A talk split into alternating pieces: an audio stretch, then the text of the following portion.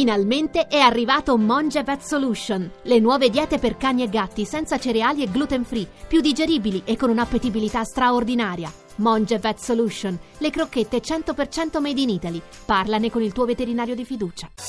Voci del mattino.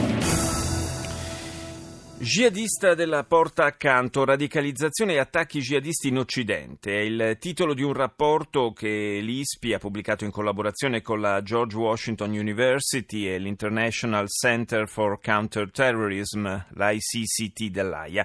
Analizza i profili dei 65 terroristi che hanno compiuto in Europa attentati di matrice islamista dal giugno 2014 ad oggi.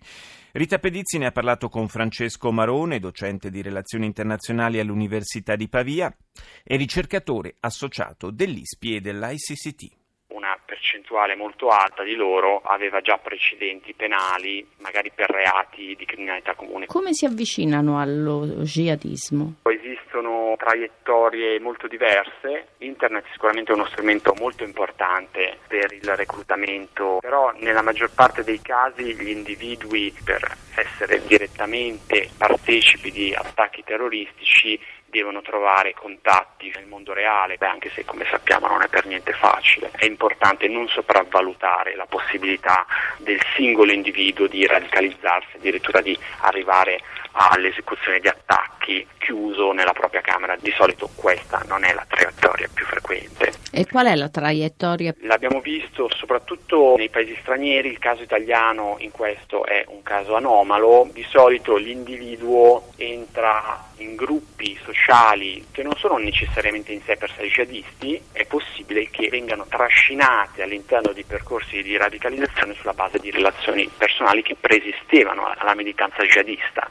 Il caso italiano è anomalo per alcuni versi, si sta avvicinando gradualmente alla traiettoria che è tipica di molti paesi europei, nel senso che nel nostro paese c'è un ritardo di alcuni anni, la scena è molto più ridotta, più frammentata, è più difficile che si costituiscano gruppi sociali abbastanza ampi di persone, proprio perché gli individui fanno fatica ancora a costruire gruppi, quantomeno rispetto ad altri paesi europei. Sono ancora gruppi di 2-3 persone, lo abbiamo visto anche recentemente negli ultimi casi di foreign fighter, sono marito e moglie, quindi ci stiamo avvicinando gradualmente a questa immersione di gruppi sul territorio localmente, come avviene in altri paesi, ma al momento sono ancora meno frequenti e tendono a essere meno estesi, meno radicati di quanto avvenga per esempio in Francia, in Belgio, in Gran Bretagna o in Germania. Quindi una piccola rete. Piccole reti che consentono all'individuo, per esempio, di trasferirsi in Siria e in Iraq. Per il singolo individuo da solo non è semplice, occorrono conoscenze,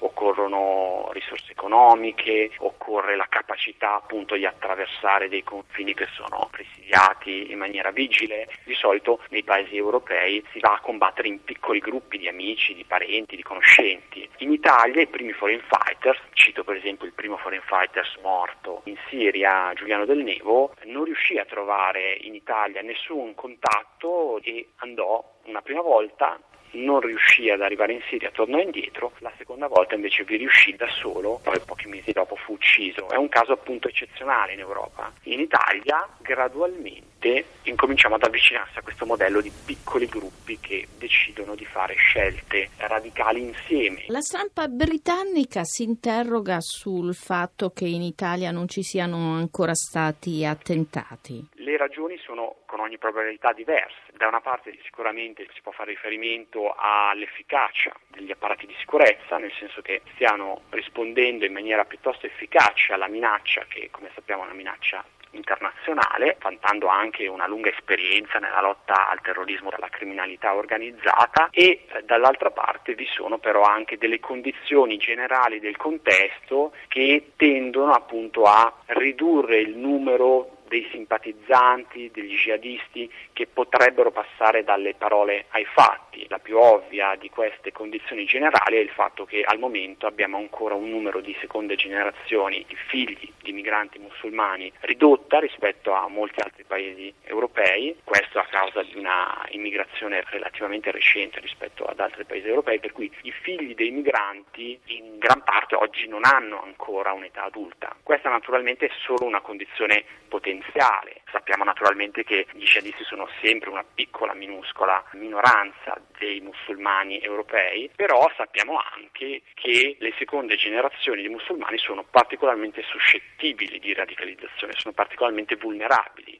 anche perché si trovano in una situazione ambigua, difficile spesso, a metà strada appunto fra la situazione dei genitori, una situazione quindi ambigua, ambivalente, che può creare in alcuni casi situazioni di crisi di identità, di riconoscimento, e in una piccola minoranza di questi casi queste condizioni possono facilitare processi di radicalizzazione, specialmente quando sono associati appunto alla frequentazione di gruppi sociali in cui siano già presenti atteggiamenti e idee di matrice jihadista.